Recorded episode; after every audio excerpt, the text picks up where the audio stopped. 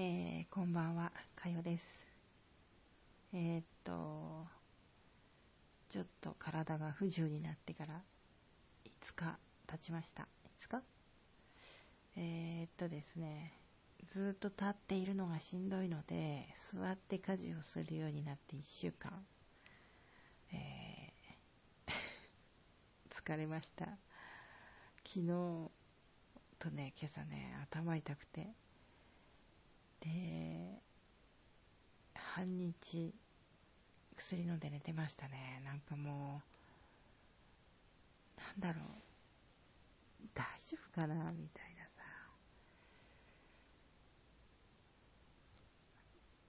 元気で歩けるということがとてもありがたく感じる今日この頃です。あのね、えー、一番しんどいのが、洗濯物をこう、干すときに、あの、何？こう上に手を上げて、えー、体を伸ばす状態になるじゃん。その体勢がね、一番しんどくて、えー、背筋をこう反らすような状態になると、神経が触れるんだろうね。ぶつかるんだろうね。もう、あの、立ってるのがすごくしんどくそれがね、痛いのが背中ズキンじゃなくて、足の付け根から、えー、右側の足の付け根からつま先にかけて、足の付け根が一番しんどいんだけど、えー、足の付け根にズキーンときて、そこから足先に向かってしびれがあって、えー、なんて言うんだろう。えー、強烈な、あの、正座のしびれっていうのかな。正座のしびれ？正座して足がこうしびれたりするじゃん？それの10倍ぐらいのやつがね、右側の足だけ。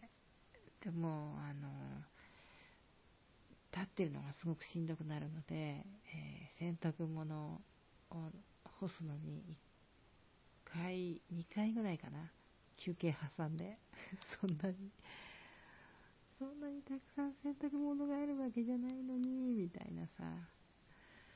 そんな感じで、えー、やってます。あとはね、普通に歩まあ普通に歩くって長距離は歩けないけど、えー、と、そうだな、部屋を掃除機かけたり、えー、雑巾がけしたりっていうのは全然苦じゃない。あの、どっちかって言ったら前かがみになるじゃん姿勢が前かがみでやるものに対しては苦ではないんですね。こう、ななんていうの？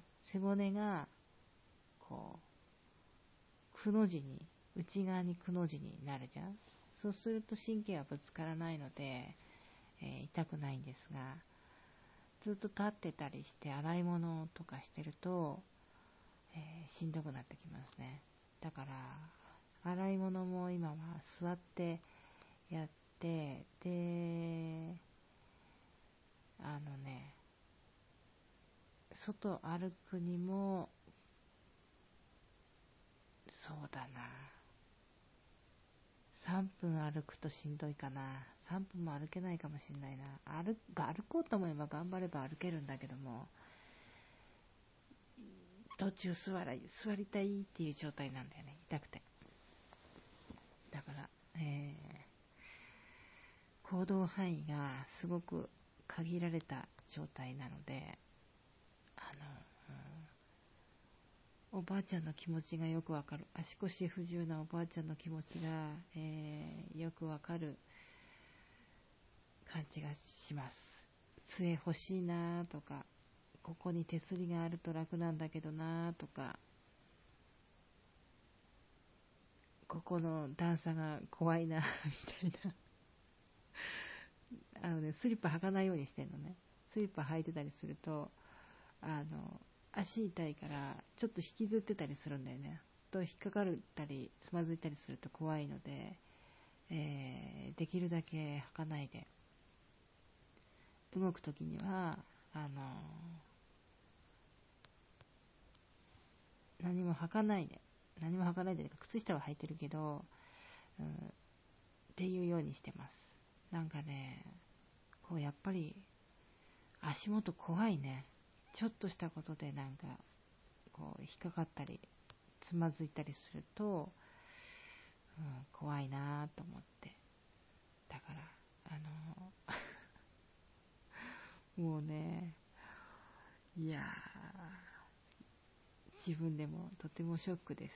この足腰の、えー、不自由さを、えー、知る年頃というか、まあ、先生の話だと、これからもっともっとそういうことが起こると。